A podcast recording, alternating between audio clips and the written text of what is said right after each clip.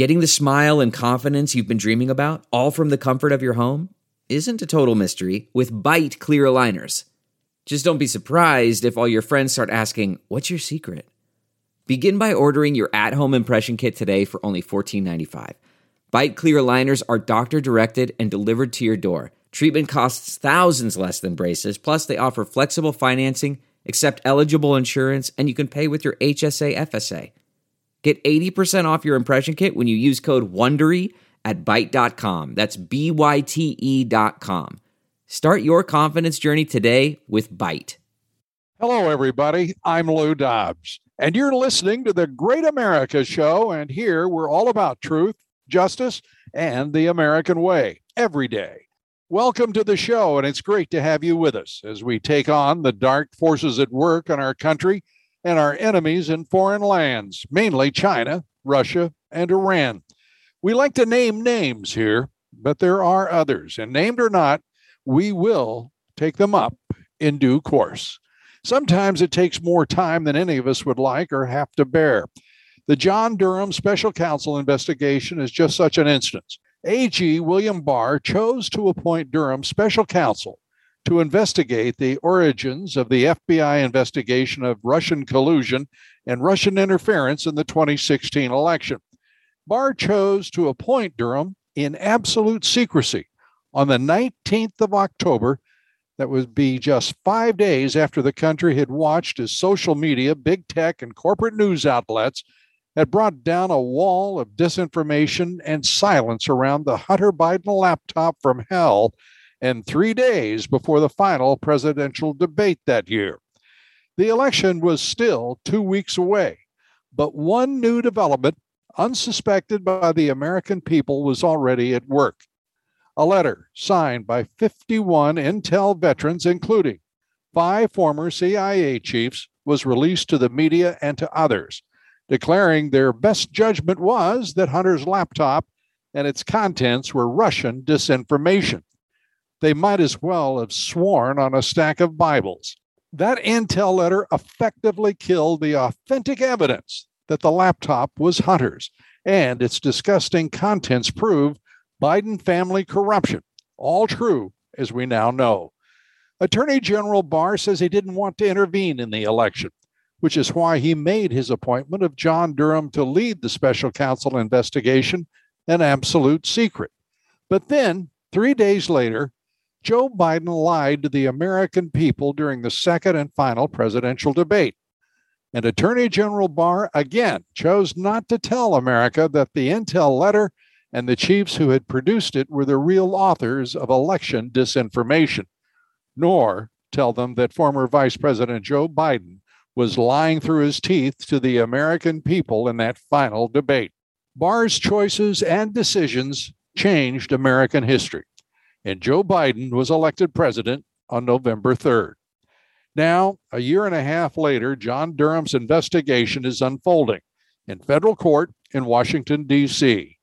Durham is prosecuting Hillary Clinton's 2016 presidential campaign attorney, Michael Sussmann. He's facing one charge lying to the FBI. And the evidence is compelling. But of course, there's more evidence to come. We hope much more. Our guest today is covering this massive and long awaited case. Our guest is Joel Pollak, Breitbart News senior editor at large. Joel is among the very best of American journalism. And Joel, it's great to have you back with us here on the Great America Show.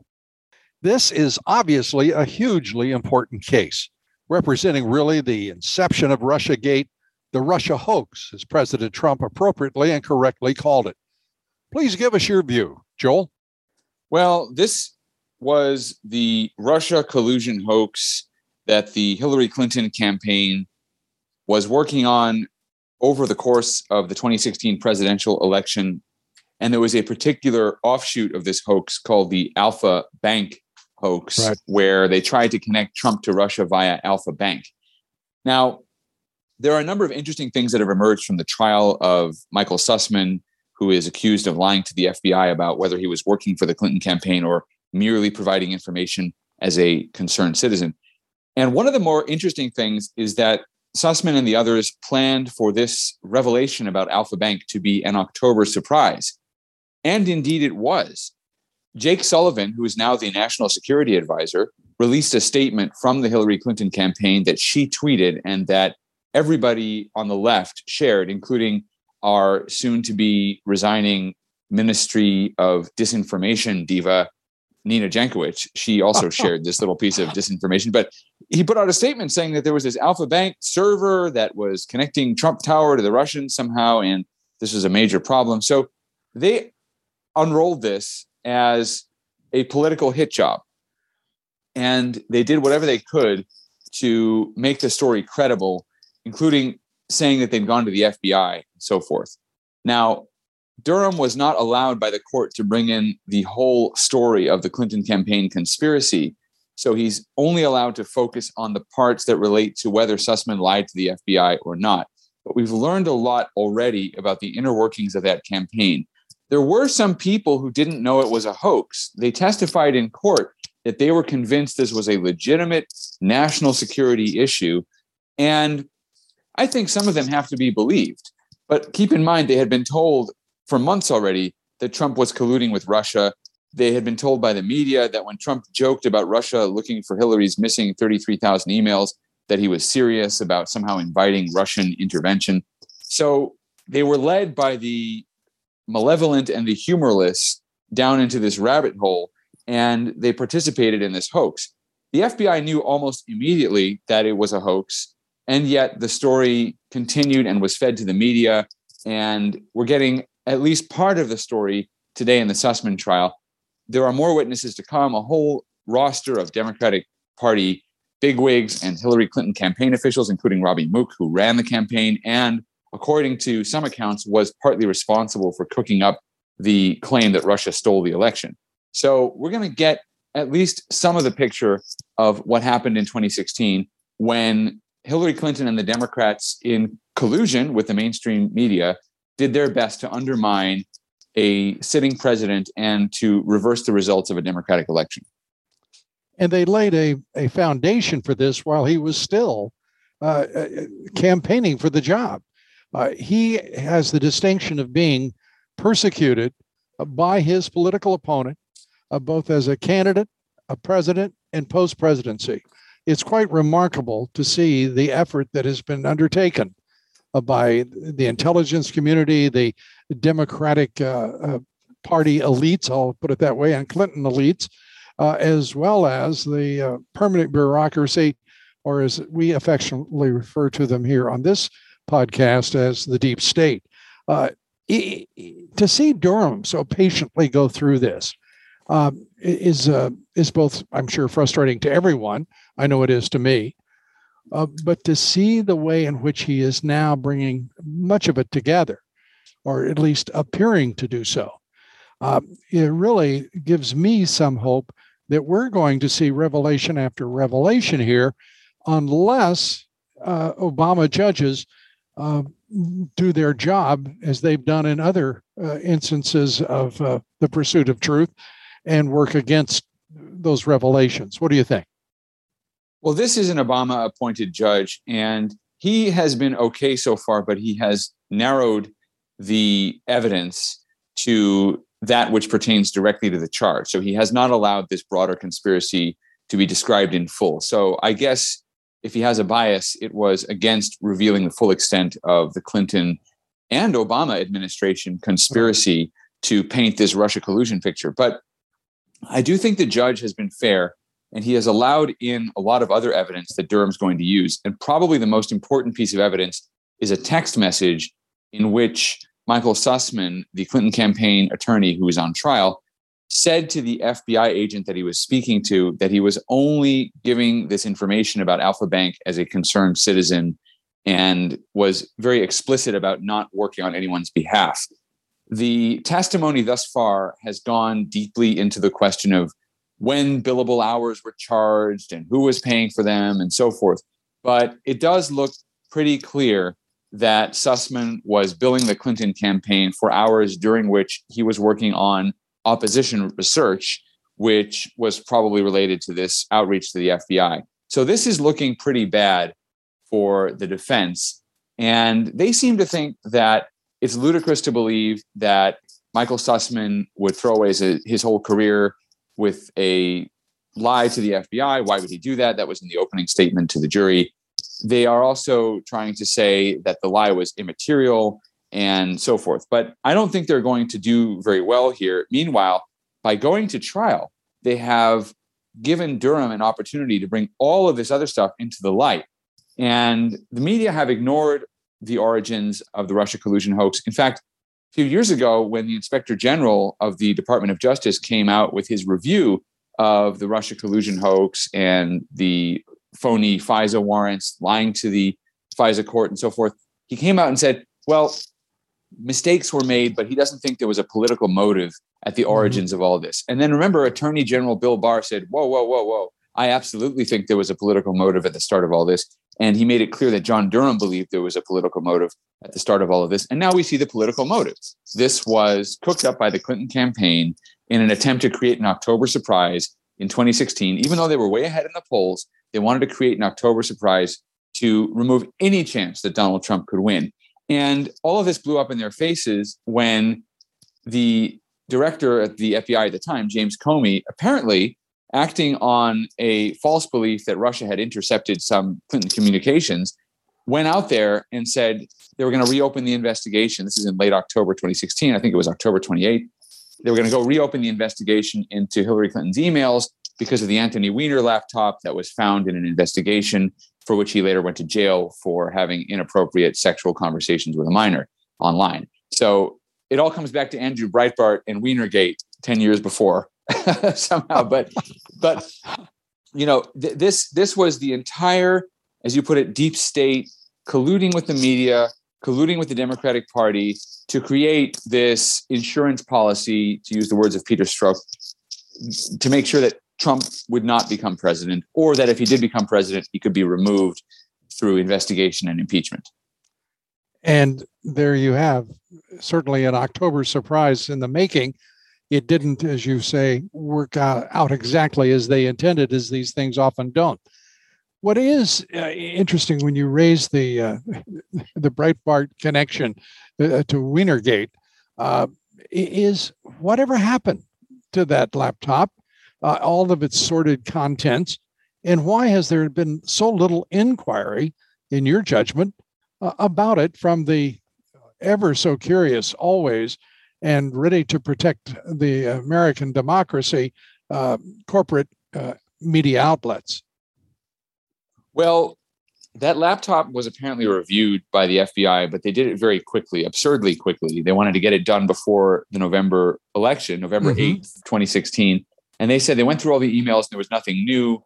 They hadn't known about this cache of emails on an unsecured hard drive, some of which may have had classified markings. But they said, oh, we've seen all these emails before. There's nothing new here. And I'm not sure whether that was the right conclusion, but that's what they told the public. They went through all of it. But what it did was it reminded the public, and I think particularly Republican voters who had been wavering on whether or not to trust Donald Trump, it reminded the public that there was a cloud of suspicion hanging over Hillary Clinton. Now, what was it? It wasn't just that she had some technicality that she violated the Espionage Act by mistake or whatever because she had this private email server at home. Mm-hmm. And, you know, lots of government officials, fortunately or unfortunately, use private emails for various reasons, even while they're in government service. They probably shouldn't do that, but it's been done by Republican and Democratic administrations. And, you know, it looks a little bit like a misdemeanor, no harm, no foul not the kind of foul that sends you to the free throw, free throw line, you know, in, in basketball. But the reason she had the private server, and this is where we really get into the problem with Hillary Clinton as a candidate. The reason she had the private server was there was evidence from my colleague Peter Schweizer and his research, evidence that she was using her position as Secretary of State to enrich herself and her family and her foundation because the donations to the Clinton Foundation went way up while she was Secretary of State, Bill Clinton going around the world getting half a million dollars a speech, that sort of thing. And it was an influence peddling operation that they had to keep off the government servers so it couldn't be FOIA. In other words, it couldn't be uh, produced to the public on demand. And they destroyed all the cell phones and they lost all the emails. So this was a way for her to control the information that many people believe, including myself, documented this influence peddling that was going on. And we see that now with the Biden administration. Joe Biden and Hunter Biden were in business together. Joe Biden used his position as vice president to enrich his son. When he was out of office, he and his son went into business together. And this relationship continued. It's all documented there on Hunter Biden's laptop. And much like Hillary Clinton's private email server, they had to make sure nobody saw it. So when it was discovered accidentally, the media and big tech and the Biden campaign had to pretend it was all Russian disinformation. They had to pretend it was a lie. And it wasn't a lie, it was a repeat of what happened with Hillary Clinton. There was basically a business grafted onto senior levels of the United States executive. And we have the same problem in the Biden administration. And now, anytime Biden does something or doesn't do something on, let's say, China or even on Ukraine and Russia, where Hunter Biden had some dealings, we don't know if he's acting on his own behalf or the country's behalf. I mean, there are serious criticisms out there saying, why is Joe Biden sending so much money to Ukraine when there's a clear conflict of interest that his son was serving on this prominent energy board in Ukraine and so on and so forth? Now, I think there are independent reasons for and against sending that money overseas. But people are asking the question is this really an act on behalf of the country or on behalf of his son, his, his family, and so forth? And especially with China, where we're not really even clear yet whether Hunter Biden has completely unwound his Chinese investments, that's a really important question. How much is Biden doing for the country and how much is he doing for the Biden family? It's, uh, we're, we're talking about, we haven't even gotten into the biolabs, uh, the uh, research laboratories, uh, and all of the exploratory talks. We're told that that's all it, they were exploratory talks by Hunter Biden and his erstwhile uh, professional associates. Uh, meanwhile, we we know they're there. Uh, we had it validated by Victoria Nuland, no no less, and and again, not even artfully did the, the left wing media uh, just suddenly recede uh, from any interest in the story. And it's sort of gone on by. It's a very important story, it seems to me, but you can't convince CNN, uh, the New York Times, or the Washington Post of that, can you? Well, you know, once in a while they do tell the truth. And one of the more interesting revelations in this whole saga did come from the Washington Post. They were the ones who broke the story that this fellow Marc Elias was the lawyer responsible for arranging the hiring of Fusion GPS, the opposition research firm, right. to produce the phony Russia dossier, which led to this entire collusion story. And he hired Fusion on behalf of the Clinton campaign and on behalf of the Democratic National Committee, he laundered that money essentially through his law firm at the time, Perkins Coie. And the FEC recently fined Hillary Clinton and the Democratic National Committee for failing to disclose that expenditure properly. They just guide, they disguised it as legal expenses, but it was spent on Fusion GPS producing this fraudulent document. So that actually came up from the Washington Post. Once in a while, they do get to the heart of this, but what's interesting to me is to watch these White House briefings. You know, we had Jake Sullivan at the briefing this week, mm. and he's appeared many times before. And mostly what he speaks about these days is Russia. And yet, Jake Sullivan was one of the authors of the Russia collusion conspiracy theory.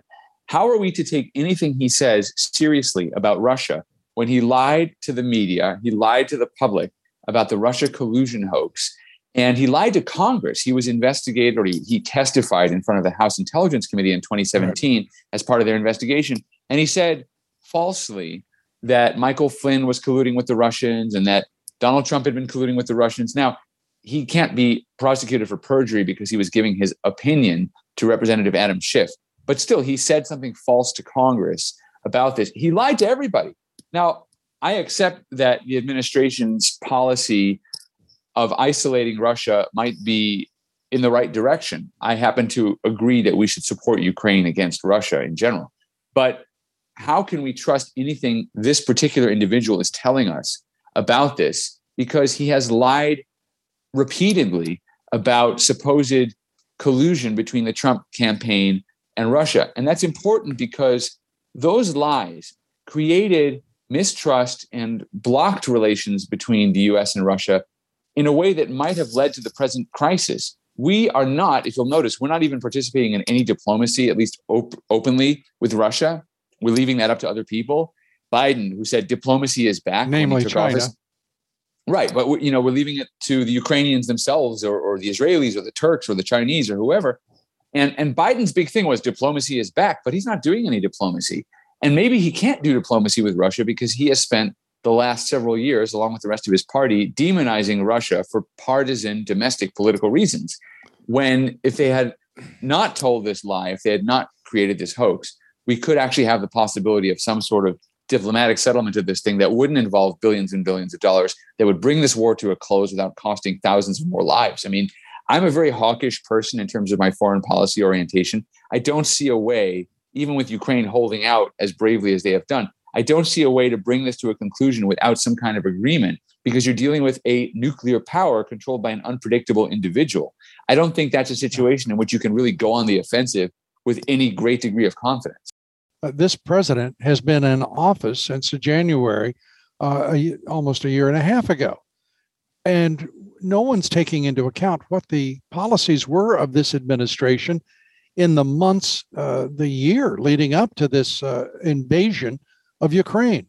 I am not so easily persuaded that we need to be spending uh, in excess of what will be over $50 billion on military equipment and whatever other aid is provided for in the, the legislation. Uh, but I'm also deeply troubled by uh, Zelensky saying to the president's emissaries, do not, do not return here with empty hands. It wasn't a request, it was a demand. And given the checkered history of both men, uh, it's that's a that's deeply troubling. And again, I see very few following up on that and comparing this aid of the United States and the positioning of our troops in Poland, uh, the uh, you know on the eastern flank, and the suggestion that we're going to send more troops to Somalia. This is a more than just a reversal of Trump doctrine. Yeah, well, we really don't know why the administration is pursuing the course that they are. There seems to be no reason, and they're not explaining what their goals are in Ukraine. So they're going to Congress and asking for $40 billion, and Congress is giving it to them, it looks like. Yeah. But they're not saying what the strategy is. And, and really, whenever you're going to spend that kind of money, I mean, if this were a business, the board would say to the CEO, well, what are the other alternatives to spending this money? I mean, can you do the same thing? Can you get to the same outcome more cheaply? What's the cost going to be if we sit down at the table with the Russians and say, all right, let's negotiate an end to this border dispute and you end the war and Ukraine makes some concessions and then we call it a day. And then we don't have to spend $40 billion and continue the war that's displaced so many millions of people and caused such trouble to the rest of the world.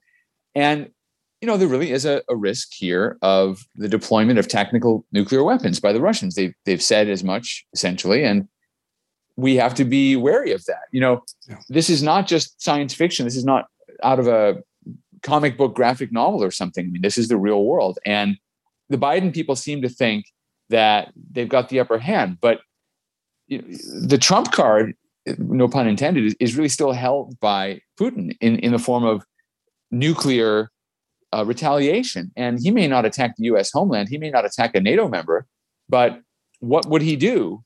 Or what would we do if he attacked Ukraine? I mean, we're not treaty bound to defend Ukraine. And would we really want to risk a more global nuclear confrontation by retaliating? Yeah. So, so I don't think that the Biden people have thought this through. Oh, I, I, I'm I'm afraid that this is one of the few things they may have thought through, because they have been prodding uh, Putin uh, from the time Biden got in office, and the conversations began with Zelensky talking about bringing him into NATO, expanding NATO, uh, and this went on. It uh, and the talks uh, got greater energy as we approached the fall uh, of 2021, uh, and and it makes no sense because that is a red line. It has always been a red line for Vladimir Putin. The expansion, the military expansion of the NATO defensive alliance, is a an absolute no, and it will be met with a response. Uh, he's said as much. He's reiterated as much he is accepting Sweden and Finland so long as there is no military expansion of NATO power in those two countries. And, and that's, you know, those are two of the better uh, run uh, countries uh, in, the uh, in, in, Europe. Uh, they're small, but they're they're mighty.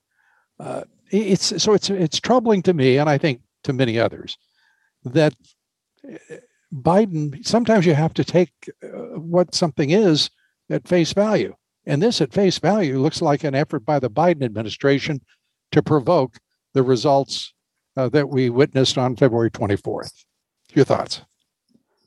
Well, I think there's also domestic politics involved here. I think that for Biden and the Democrats and much of the foreign policy establishment, they see an opportunity to punish Vladimir Putin for what they still view as the stolen election of 2016. And there's a bit of vengeance at work, I think, psychologically at least. I don't know if that's guiding their foreign policy decisions, but it does seem to be the sentiment that they share. I don't know that they want to provoke Russia into a war, but you have to consider that possibility that they want to provoke Russia to act so that they have a pretext for acting in an even more overtly offensive manner. Because something like a no fly zone, for example, would involve having to ta- attack Russian assets on the ground in Belarus, which is an ally of Russia, and possibly within Russia itself. So they don't want to do that and risk provoking a much larger confrontation unless they can say, well, we were attacked first. So I think they're daring Putin to do something look, maybe they also just feel that there's a win to be had here in a, in a broader strategic sense. Maybe they're enticed by the idea of removing a major geopolitical rival or at least a geopolitical problem from the map. And then they can pivot to China and focus on China. I mean, that's probably the most charitable reading of it. But I also think that they're not being clear with the public. When you're asking the American people to make sacrifices on the order of $40 billion, which is far more than we spend securing our southern border. Okay, I don't think the two are mm-hmm. mutually exclusive. But how do you say we don't have money for a border wall and, and, and it's a waste of money to build a wall on the border well, when you're sending many times that amount to defend someone else's border? It doesn't make any sense to me. No, but the Biden administration, again, in one of its few instances of being forthright, has said the reason they intend to flood this country with illegal immigrants across that southern border. That's the reason they do not have a wall. They are, are pulled back, the Border Patrol, and that they have suspended effectively the operations of Immigration and Custom Enforcement. Uh, it's, uh, again, it's straightforward. And as, well, as you know, this this administration isn't straightforward about many things. It's been absolutely forthright on those on those matters. Let's look at something that's a very interesting contrast.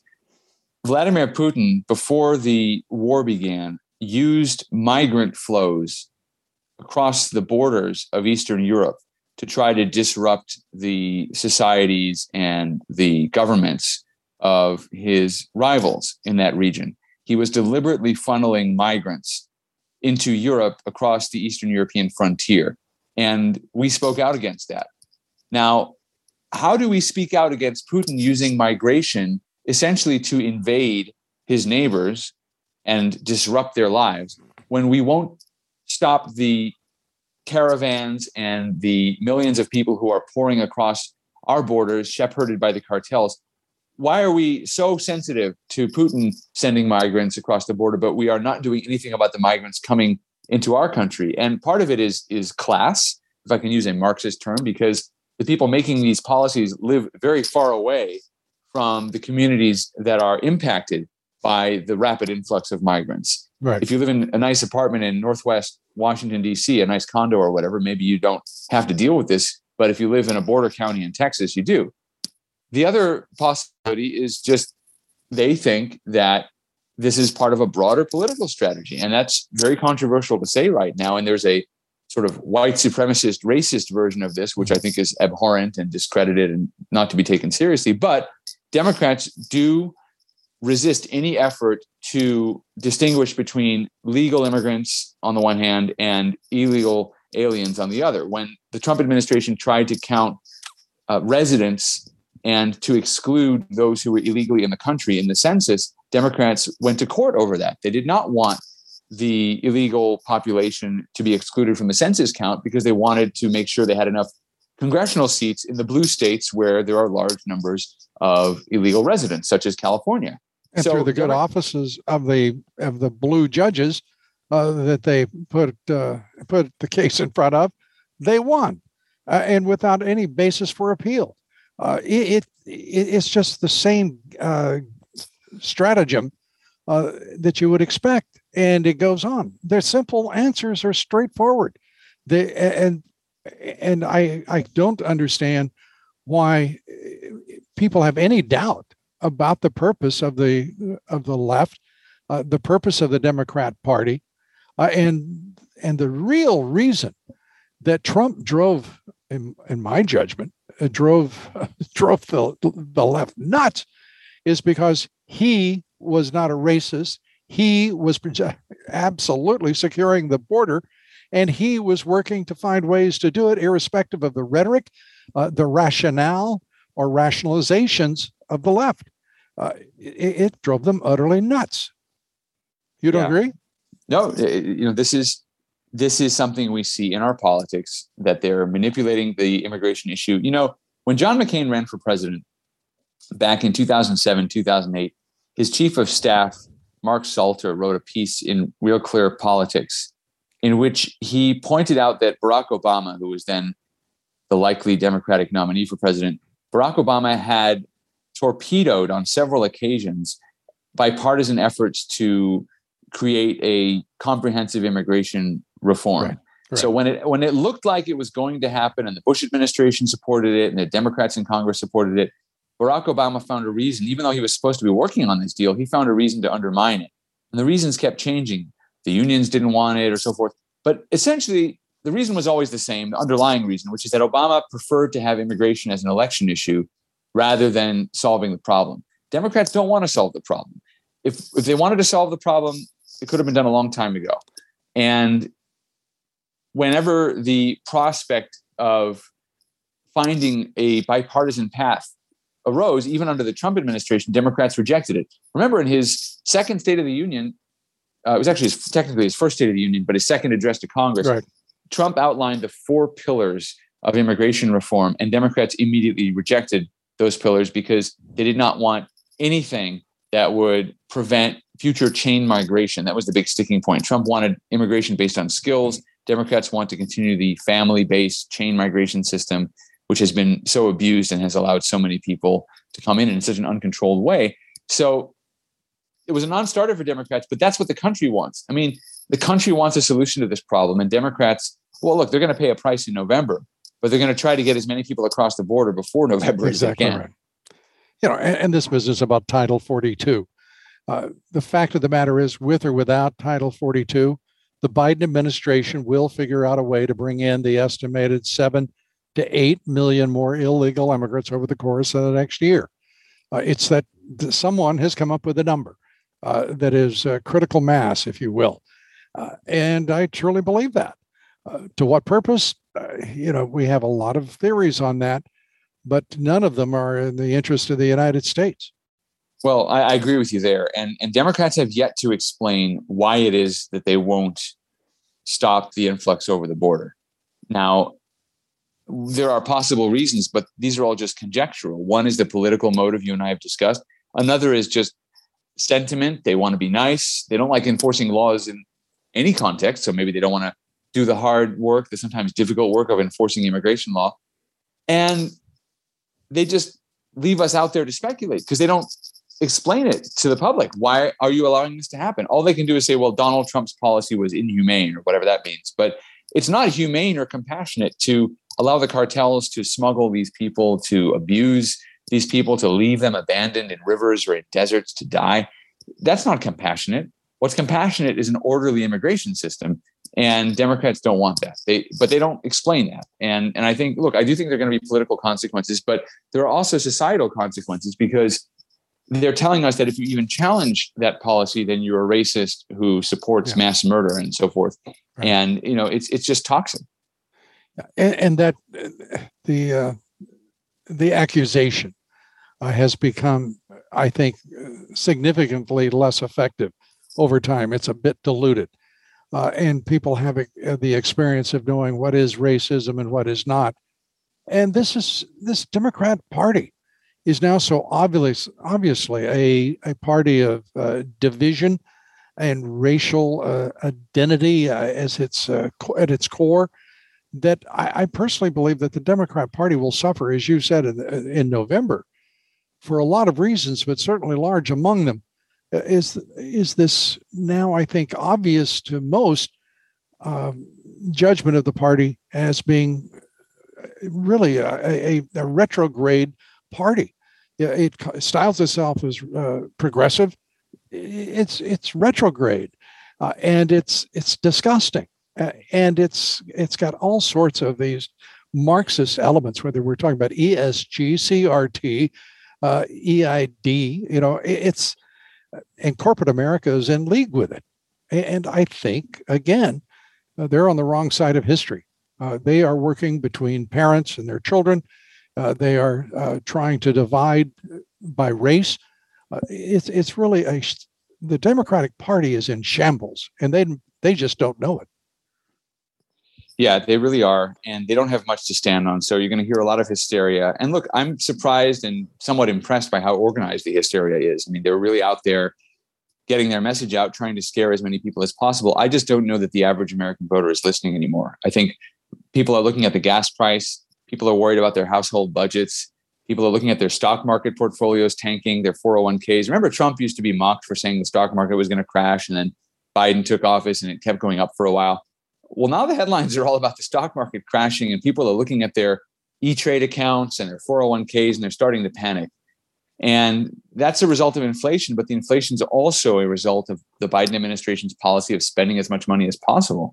So I think that those issues are going to dominate, but we'll have to see. It is not going to be a walk for Republicans. It's going to be quite a battle.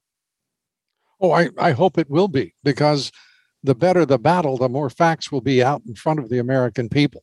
I hope it's as I hope this is as aggressive a political fight as we've had uh, in a merry moon, because I truly believe that in the arena, truth is found in this uh, great republic.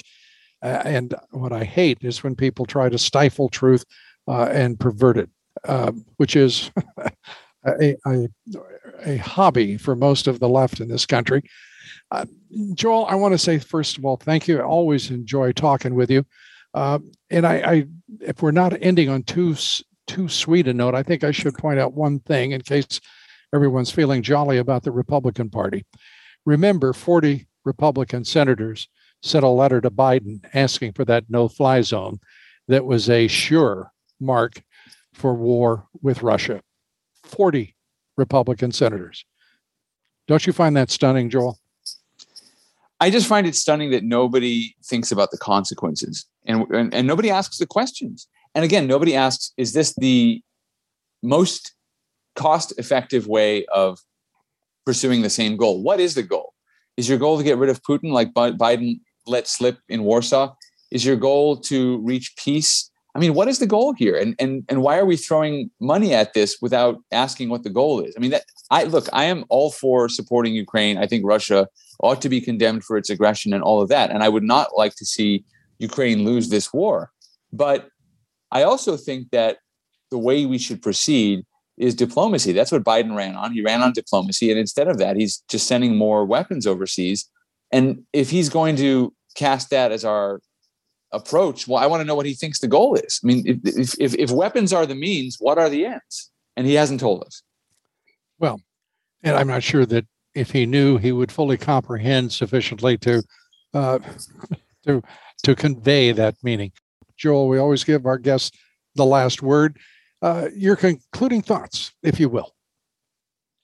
Well, I think the world is in a tough spot at the moment. We're we're all going to go through a pretty rough patch, and it's not going to be solved after November. I think simply having control of Congress, if Republicans manage to win, is not going to be enough. But I do think we should welcome an open contest in the 2024 primary. I do think President Trump is going to run. I think there may be other candidates who run. But I think what we're learning through these early primaries so far in the midterm elections is that more voices don't actually hurt the Republican Party nor the Democratic Party. More voices are good for the process. And I think that we should welcome the contest and debate that's coming. But it becomes more and more urgent with every day. So we all have to take it more seriously because this is really turning out to be a, a crucial moment. Can we save our country from going over the cliff? I was mocked when I predicted that Joe Biden would be the most left wing president in American history. And, you know, here we are. So this is really important. And and right you are. It's it's good to talk so long with a fellow who is right so often. Joel Pollak, Breitbart editor at large. Thanks so much for being with us. We appreciate it. Always a pleasure. God bless. Joel Pollak, great American. Coming up this week, I'll be sitting down with President Donald J. Trump. That's Wednesday, the 25th. I'll be talking with President Trump. I'm really looking forward to that, as you might guess. And with us Tuesday, Steve Bannon will be here. Our good friend will be with us to talk about how much trouble this country is in. We'll have Steve's view on everything from runaway inflation to this disastrous administration. Joining us here tomorrow will be General Michael Flynn. General Flynn is preparing lawsuits against those who've wronged him and this country, who have inflicted great pain on the general and his family, and for whom it appears there will now be an accounting. That's General Michael Flynn here tomorrow. Please be with us. Till then, God bless you and God bless America.